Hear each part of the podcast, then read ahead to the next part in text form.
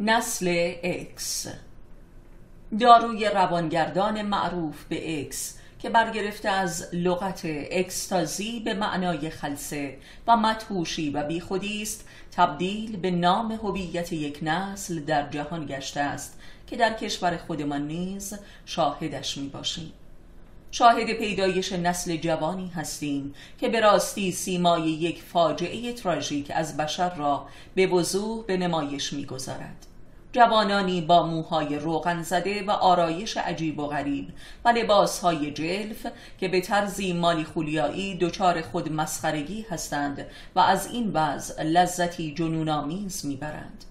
بیهوده میخندند و خود و سایرین را مسخره می کنند و با کمترین اعتراضی از والدین به تشنج و انتقام می افتند و در عین حال خود را نوابقی خارق العاده می پندارند که گویی بر اسرار جهان واقفند و هیچ کس قدر عظمت آنها را نمی‌داند.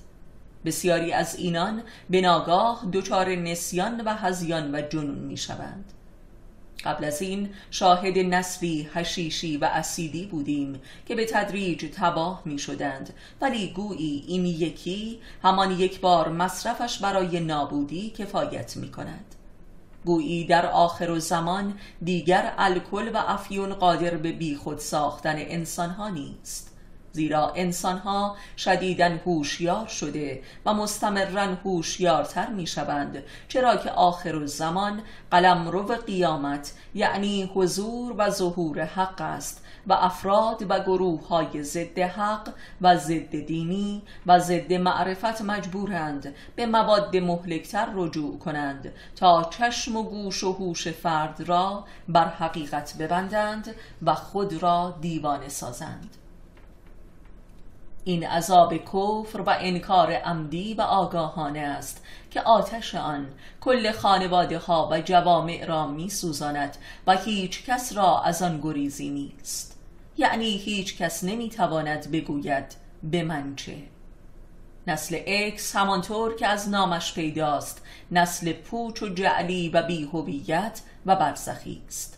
نسل اکس نماد کامل یک تمدن بی محتوا و کافر و منکر حقیقت است که در راه فرار از حقیقت و مکتب به منچه به دام نابودی و نیهیلیزم افتاده است و به خود براندازی دچار گشته است.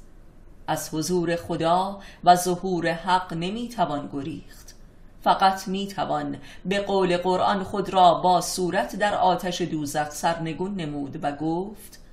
ای کاش هرگز خلق نشده بودم.